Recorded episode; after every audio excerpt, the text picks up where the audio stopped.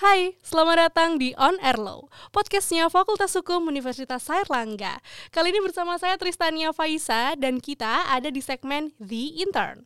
Oleh karena itu, hari ini kita kedatangan mahasiswa-mahasiswi Fakultas Hukum Universitas Airlangga yang sedang magang di Unit Konsultasi dan Bantuan Hukum atau UKBH FH Unair. Baik, langsung saja kita sapa. Halo Kak. Halo. Halo. Halo, apa kabarnya? Alhamdulillah baik. Alhamdulillah. Bisa diperkenalkan terlebih dahulu, silahkan.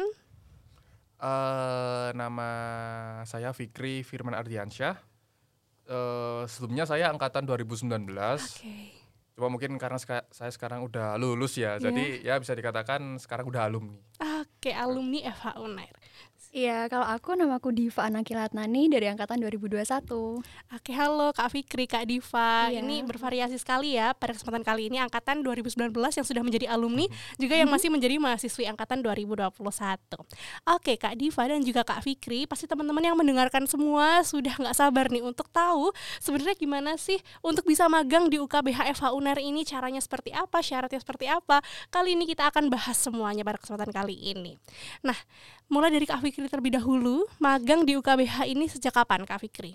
Eh kalau saya magang itu sekit mulai dari semester eh semester 6 atau 7 kalau Oke. enggak kalau enggak salah. eh dan saya magang itu eh, kurang lebih saat ini udah enam bulanan ya enam Oh, bulan enam bulan. dan perkiraan sih untuk satu tahun ke depan insya Allah masih di UKPH. Oke, masih sampai satu tahun ke depan. Berarti Iya. nanti sekitar total satu setengah tahunan lah ya di Ya, UKBH sampai lebih. nanti. Oke. Kalau Kak Diva sendiri? Kalau aku sendiri baru banget nih, baru barusan banget magang semester 4 ini. Hmm? Jadi mulai kehitungnya Februari kemarin habis pengumuman lolos. Februari. Nah, ini berarti masih jalan berapa bulan ya? Dua Februari, bulan. Maret. Iya, masih dua Masih bulan dua baru bulan ya. nih. Iya. Oke, kita bisa dapat informasi yang baik nih teman-teman semua karena ada yang sudah lama magang di UKBH dan juga yang masih baru magang di UKBH. Oke, sebenarnya eh, Kak Fikri, untuk orang yang magang di UKBH ini ada berapa orang sih setiap periodenya? Eh kalau periode ini kan kita sudah ganti periode. Kalau Hmm. periode sebelumnya kita ada kurang lebih sekitar eh 10 orang, 10 termasuk orang. juga dengan periode sebelumnya Hmm? itu eh, masih lanjut. Hmm? Kalau sekarang eh, karena beberapa sudah eh, banyak yang eh, tidak lagi magang Hmm. sekitar ya mungkin 7 sampai 8. Oh, 7 sampai 8. Berarti 7, 8, 10 orang itu tuh setiap periodenya dan itu setiap periode berapa bulan ya, Kak Fikri? Eh umumnya kita enam bulan, tapi Oh, enam kita juga membuka kesempatan kalau semisal magang lebih dari enam bulan itu monggo sangat diperbolehkan. Ah, Oke, I see. Nah, kita juga pengen tahu nih sebenarnya kenapa sih kakak-kakak sekalian ini memilih untuk bisa magang di UKBH? Dari Kak Diva terlebih dahulu. Oke, iya. Kalau aku secara pribadi ya nih. Hmm. Kalau pribadi sendiri kan UKBH itu orientasinya lebih ke bantuan hukum untuk orang-orang yang kurang mampu istilahnya. Nah, di situ itu kayak memantik rasa apa ya? Rasa pengen ngebantuin di situ sama juga ada alasan pribadi sendiri yang Hmm. berkorelasi juga sama alasan aku masuk atau yakin buat join ke Fakultas FH dulu waktu Iya. semester pertama itu karena waktu itu aku kebetulan ikut keluargaku yang juga bekerja di bidang hukum gitu Hmm? dan terus di sana itu um, kebetulan juga kliennya adalah dari orang yang kurang mampu. Nah itu hak-haknya tuh agak sangat tertindas dan mereka kesulitan untuk mencari bantuan hukum karena kan pasti Oh. membayar. Terus Iya. juga harganya lumayan mahal kalau misal kita ke firma hukum yang mungkin bisa dibilang cukup bagus di situ untuk Hmm. me- apa ya membantu dia untuk memperjuangkan apa yang dia apa ya direbut dari dia gitu loh. Nah Hmm. dari situ eh, keluargaku ini ngebantuin dengan bener-bener um, dari hati tulus terus aku kayak Iya. tersentuh di situ terus ngelihat Oh. kliennya itu bener-bener sampai nangis dan itu aku Oke. kayak aku yakin nih mau pengen masuk Eva dan pengen ngebantu di situ makanya wah di UKB ini kayaknya cocok banget gitu Hmm. Masya Allah sekali loh alasan Kak Diva untuk memilih magang di UKBH ini. Iya. Kalau dari Kak Fikri bagaimana? Eh, kalau saya sih lebih praktis ya. Jadi eh, eh, apa yang kita ajari di perkuliahan kan murni teori kan. Iya. Nah itu eh, tujuan saya masuk KBH itu ingin mempraktikkan apa yang kita ajari di perkuliahan seperti hukum acara, hukum Oke. formil atau hukum materialnya itu Hmm. kita praktekkan eh, di UKBH. Dan kedua itu kenapa saya ingin masuk KBH itu saya ingin merasakan bagaimana caranya eh, bagaimana rasanya menjadi advokat karena Oh, oke. eh apa itu kita di UKBH kan sering mendampingi klien juga kita sering eh, berinteraksi langsung dengan aparat penegak hukum maupun dengan profesi hukum lainnya. Nah ini kan ketika kita jadi advokat kan tentu eh apa itu hal-hal tersebut itu eh, bakal sering kita lakukan. Nah ini dengan kita magang di UKBH ini eh, fondasi-fondasi untuk menjadi advokat itu kita sudah dapat.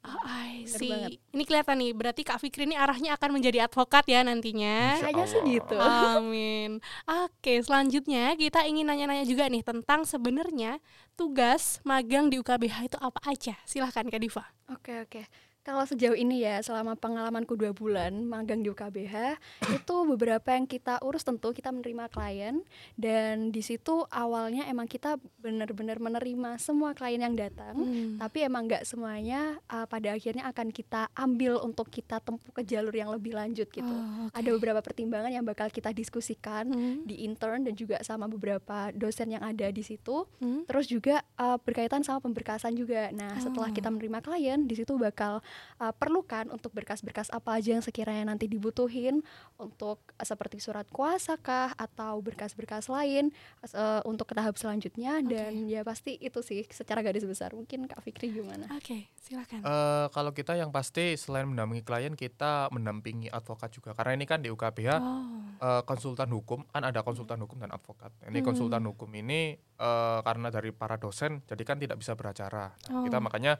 ada advokat khusus yang menangani Iya. perkara. Nah ketika advokat eh, advokat-advokat itu beracara di luar kita yang istilahnya di asisten gitu Hmm. mendampingi, Membantu iya, betul. benar. Terus kita juga eh, ikut berinteraksi tidak hanya dengan klien juga bahkan Iya. juga dengan pihak-pihak yang terlibat seperti Oh. keluarganya Iya. eh, atau para saksi-saksi lain atau juga kita berinteraksi langsung dengan aparat penegak hukum seperti kepolisian, Hmm. kejaksaan, pengadilan itu eh, kita eh, terlibat juga Iya, gitu. Sering berkomunikasi Betul. di situ. Oke, terdengar seru sekali ya sebenarnya tugas-tugasnya untuk teman-teman semua yang ingin pantengin terus nih ini podcastnya. Kita bisa dapat informasi yang banyak dari sini. Mulai dari tadi ada tugasnya menghubungi klien juga, juga dengan pihak-pihak yang terkait dan bisa mempraktekkan teori yang dipelajari di Betul, bangku perkuliahan. Oke, tadi mention tentang banyaknya tugas dan beratnya tugas. Sebenarnya syarat untuk bisa magang di UKPH ini apa aja sih, Kak Fikri? Silahkan. Kalau syarat eh sebenarnya semua mahasiswa FH Uner itu bisa. Tapi Oh, yang paling oke. terpenting itu harus lulus hukum acara pidana dan hukum acara perdata. Itu yang paling terpenting. Oh, Oke, kalau syarat lainnya mungkin ada tambahan, Kak Iya, Diva? Di samping itu juga kan kita pasti ada seleksinya tuh. Nah, Oh, jadi oke. syarat-syaratnya tuh ya seperti biasa ada administrasi, kita ada berkas-berkas yang perlu disiapin seperti CV, terus juga bukti itu bukti untuk lulus hukum acara perdata oke. sama pidananya Hmm. kayak kartu hasil studi kalau nggak salah. KHS. KHS ya. Terus em, eh, apa lagi ya CV itu terus surat lamaran. Nah, Surat itu. lamaran. Nah, itu untuk administrasi. Nah, setelah itu pasti ada seleksi wawancara. Nah, di situ kayak kita juga sempet ditanyain materi-materi di situ kayak untuk ngetes bener nggak nih udah lolos hukum acara atau belum. Nah, terus juga ditanyain seputar diri kita juga kan di situ ada CV ya. Mungkin itu sih. Oke, kalau IPK ada minimal nggak untuk bisa magang di UKBH ini? Kalau IPK nggak ada Nggak sih ya, ada ya. sih, Cuma yang iya. paling terpenting yaitu sih hukum Eh, lulus lulus. hukum acara Hmm. pidana dan acara perdata. Oke, kita langsung masuk ke tadi dimention tentang ada tahapannya seleksinya. iya. Nah, bisa dijelasin lebih detail nggak sih ke teman-teman pendengar semua tentang tahapannya itu sebenarnya apa aja sih, Eh, Kak Mhm. Diva? Silakan. Oke, karena baru banget ya mungkin masih Iya. inget ya kan Iya, masih betul, fresh. fresh. Kak Fikri udah lupa-lupa pasti. nah, kalau tahapan sendiri oke yang pertama wawa- eh, administrasi nih. Yang Hmm. pertama administrasi Eh, kemarin oke kita nyiapin berkas kalau nggak salah setelah kita dapat info Hmm. selain di Instagram Iya. dan juga info kayak mungkin ada poster kita juga ada share di grup angkatan tuh nah Oke. habis tahu ada syarat-syarat administrasi itu tadi CV terus KHS Hmm. habis itu surat lamaran nah surat lamarannya itu em, kita bikin sendiri formatnya terserah jadi sekreatif Hmm. kita Hmm. untuk CV-nya juga dibebasin nggak harus kalau pengen bahasa Inggris juga silahkan banget kalau bahasa Indonesia juga oke-oke aja Hmm. terus juga kalau udah itu disubmit lewat email UKBH nah kita Oke. kirim ke email UKBH-nya Hmm. habis itu nanti akan dapat apa ya kayak replay replay email tentang pengumuman wawancaranya kapan. Hmm, Nah. Aku kurang tahu sih ya Kak Vicky. Kalau dari seleksi berkas ini semuanya masuk ke wawancara atau ada seleksi sendiri atau gimana? Cuman yang kemarin itu setauku teman-temanku yang daftar juga bakal lanjut wawancara gitu. Jadi Hmm. kemungkinan em, di seleksi berkas ini nggak ada kayak apa ya? Kayak disaring eh, disaring gitu kayak ya nggak ada. Jadi mungkin jadi satu penilaiannya antara berkas sama wawancara itu tadi. Oh, Nah, oke. jadi waktu wawancara, oke, seperti biasa kita ditanya-tanyain Hmm. banyak, lumayan. Ada yang lama, ada yang bentar juga, jadi Oke. tergantung. Hmm. Nah, terus di situ em, kemarin ditanyain tentang apa ya? Kebanyakan ya seputar CV kita, terus juga itu sedikit-sedikit materi tentang tahapan ber- beracara di pidana itu Oke. gimana, atau mungkin di perdata itu gimana, atau mungkin eh, pertanyaan lebih dari itu juga kurang tahu juga mungkin. Terus em, udah sih sebenarnya habis itu ada pengumuman mungkin sekitar seminggu atau Oke. beberapa hari gitu. Oke, berarti tahapan dari pendaftaran sampai pengumuman itu sekitar seminggu ya? Kurang lebih. kurang, Kurang lebih, lebih. ya. Oke, berarti sebenarnya cepet ya tahapannya, Hmm. bisa Iya. langsung kerja abis itu ya. Sambil kerja dong. Oke, tadi sudah dijelaskan tentang tahapan-tahapan seleksinya, tapi kita juga pengen tahu sebenarnya persiapan kakak sekalian ini sampai bisa diterima atau bahkan Kak Fikri yang bisa sampai berbulan-bulan ya ada di UKBH Betah itu sebenarnya kayak gimana kok bisa gitu dari Kak Fikri terlebih dahulu. Eh, kalau dari saya dulu eh seingat saya saya pelajari hukum acara. Saya Hmm. baca-baca lagi gitu. Karena ternyata memang ketika wawancara kita ditanyakan eh, kasus gitu. Jadi kita, misal kita tanyain kasus contoh-contoh kasus di UKPH gitu. Kita ditanyakan kita jawab bisa kita saja nggak apa-apa. Jadi salah nggak masalah. Yang penting kita jawab sebisa mungkin sepercaya diri mungkin gitu. Oh, terus yang jelas kita eh, harus siap komitmen intinya itu. Hmm. jadi eh, saya dulu ditanya eh, oleh Pak Franky ditanya komitmen di UKBH berapa lama. Ya saya jawab eh, lebih dari enam bulan Pak. Karena saya ingin di Oh. UKBH ini menyerap ilmu sebanyak-banyaknya. Karena kalau juga kurang dari enam bulan di UKBH itu rasanya kurang kalau buat Ah, yang penting itu eh, pelajari lagi hukum acara. Karena nanti pasti ditanyakan kasus-kasus dan juga eh, komitmennya harus dipersiapkan. Oke, berarti selain tadi ada administrasi, tadi ada CV, surat lamaran seperti itu tentang materi hukum acara nih teman-teman semua yang perlu dihafal di luar kepala ya tentunya. Oke. Kalau dari Kak Diva bagaimana Kak? Kurang lebih sama sebenarnya sama Kak Fikri. Em, cuman ini sih eh, selain komitmen juga waktu itu aku sempet ingat banget ditanyain sama Pak Sapta. Mhm. Nah itu tentang em, berkaitan sama komitmen. Cuman ini kaitannya sama kan kita ini intern UKBH ini unpaid ya. Nah di situ kan pasti banyak yang em, nggak nggak dikit pasti orang-orang yang mencari magang tapi juga bisa dibayar di situ kan. kan selain kita sebagai anak-anak rantau pasti juga butuh Hmm. tambahan dana tuh. Betul Nah, relate relate banget. pasti itu kayak Hmm. pertanyaan nah jadi tuh ditanya sama Pak Sabta kamu beneran mau ta di sini gitu ini nggak dibayar loh dan pasti banyak kegiatan juga udah Iya. menguras tenaga menguras waktu kamu yakin loh ini nggak dibayar itu Hmm. ditanyain bolak-balik jadi selain uh, materi tadi terus komitmen juga dipersiapin bener um, orientasi kamu untuk magang di sini tuh apa Hmm, fokus hmm, kamu hmm. di um, untuk satu semester ke depan lah kurang Oke. lebih itu kamu mau apa sih di situ jadi bener-bener dipikir planning ke depan disesuaikan sama jadwal yang ada di UKBH kamu beneran yakin untuk magang di sini atau enggak itu juga perlu disiapin di situ sama konsekuensi yang bakal kita terima kalau magang gitu Oke, I see. Berarti teman-teman semua tentang orientasi teman-teman untuk magang di UKPH ini perlu dimantapkan niatnya di awal kalau ternyata unpaid magangnya. Jadi jangan sampai nanti tiba-tiba oh ternyata unpaid ngilang di tengah-tengah ya, ngerepotin banyak orang ya akhirnya. Oke, nah terakhir tentang info kesempatan magang ini sebenarnya didapat dari mana sih? Eh, Kak Diva mungkin yang baru-baru nih masuk nih Iya kemarin itu ya sekal eh, selain di IG-nya Eva Unair, Hmm. eva.unair juga ada uga, apa IG UKBH sendiri. Jadi Oke. UKBH Eva Unair namanya. Nah, di situ sih dua platform yang paling sering dibuka tutup buka tutup buat ngecek ada info magang nggak nih Hmm. gitu. Oke, nah teman-teman semua dicatat ya. Ini info penting nih bahwa info menarik, info magang, kesempatan-kesempatan baik bisa didapat di media sosial Fakultas Hukum Universitas Erlangga juga tadi di Instagramnya UKBH. benar.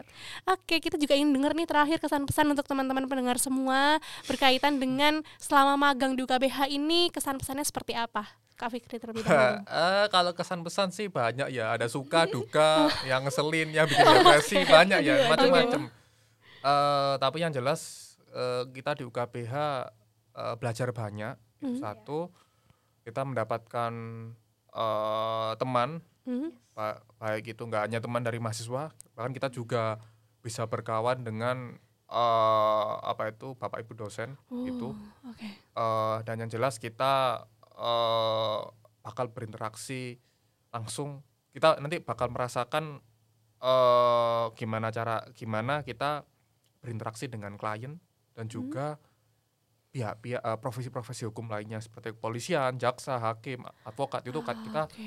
pasti berinteraksi langsung dan itu menurut eh, menurut saya eh, pengalaman yang sangat-sangat apa istilahnya ya sangat cukup bagi kita untuk Hmm. nanti eh, men- apa itu menjadi profesi hukum nanti entah itu apa pun kita nanti jadi apa pun tapi eh, apa yang kita pelajari di UKBH itu sangat sangat berguna Oke, relasi ya. Ini Betul. poin Iya, utamanya manfaat yang ada dari UKBH dan ini juga tentunya bermanfaat juga untuk teman-teman semua, terutama kita sebagai mahasiswa FH Unair. Kalau Kak Diva sendiri? Iya, eh, kurang lebih sama lagi sama Kak Fikri. Cuman di sini em, ya selain kita dapet temen di Hmm. lingkup fakultas hukum terutama, terus kayak keluarga baru juga karena kita Oke. eh, apa namanya pasti kerjanya sering juga selain di Hmm, kelas hmm. teman-teman sekolah juga sering di magang ini selama entar enam bulan atau lebih gitu kan terus juga di sini kita yang aku tangkep tuh seni membaca atau pelajari apa ya sifat-sifat manusia yang sangat beragam Oh. dari klien-klien kita Oke, bener oke, di oke. situ kayak kita bisa ngelihat oh ini tuh orangnya kayak gimana ini Hmm. gimana dan itu tuh bener kita butuhin nanti kalau kita jadi praktisi hukum Hmm. karena kan kita kalau di hukum sendiri pasti kegiatannya kan lingkup berinteraksi sama orang Hmm, tuh hmm, hmm, hmm. nah di sini tuh kita kayak dilatih gimana cara kita menanggapi orang lain gimana kita membaca orang ini tuh oh sifatnya atau karakternya seperti ini oh berarti kita nangkepnya atau kita mentreatnya mereka harus seperti apa nah itu yang kita pelajari di sini dan itu cukup berkesan buat aku juga Oke, berarti sifat adaptif kita juga dilatih Iya, ya benar. untuk bisa berada di KPH ini. Oke, terima kasih banyak Kak Fikri, Kak Diva atas sharingnya yang insightful sekali. Iya. Kita semua mendengarkan bersama dan kita mendapat informasi baru nih tentang Mhm. bagaimana cara untuk bisa magang di UKBH FH Unair. Tapi sayang sekali podcastnya harus kita akhiri karena kita sudah ngobrol cukup lama. Iya, Tapi untuk teman-teman ya. pendengar semua, jangan lupa untuk terus follow media sosial Fakultas Hukum Universitas Airlangga, juga media sosial dari UKBH FH Unair, Mhm. karena di sana akan ada informasi-informasi menarik, terutama berkaitan dengan magang, juga tentang podcast-podcast seru lainnya, khususnya dari media sosial Fakultas Hukum Universitas Airlangga di Spotify. Oleh karena itu, on air low FH Unair, FH Best Unair hebat.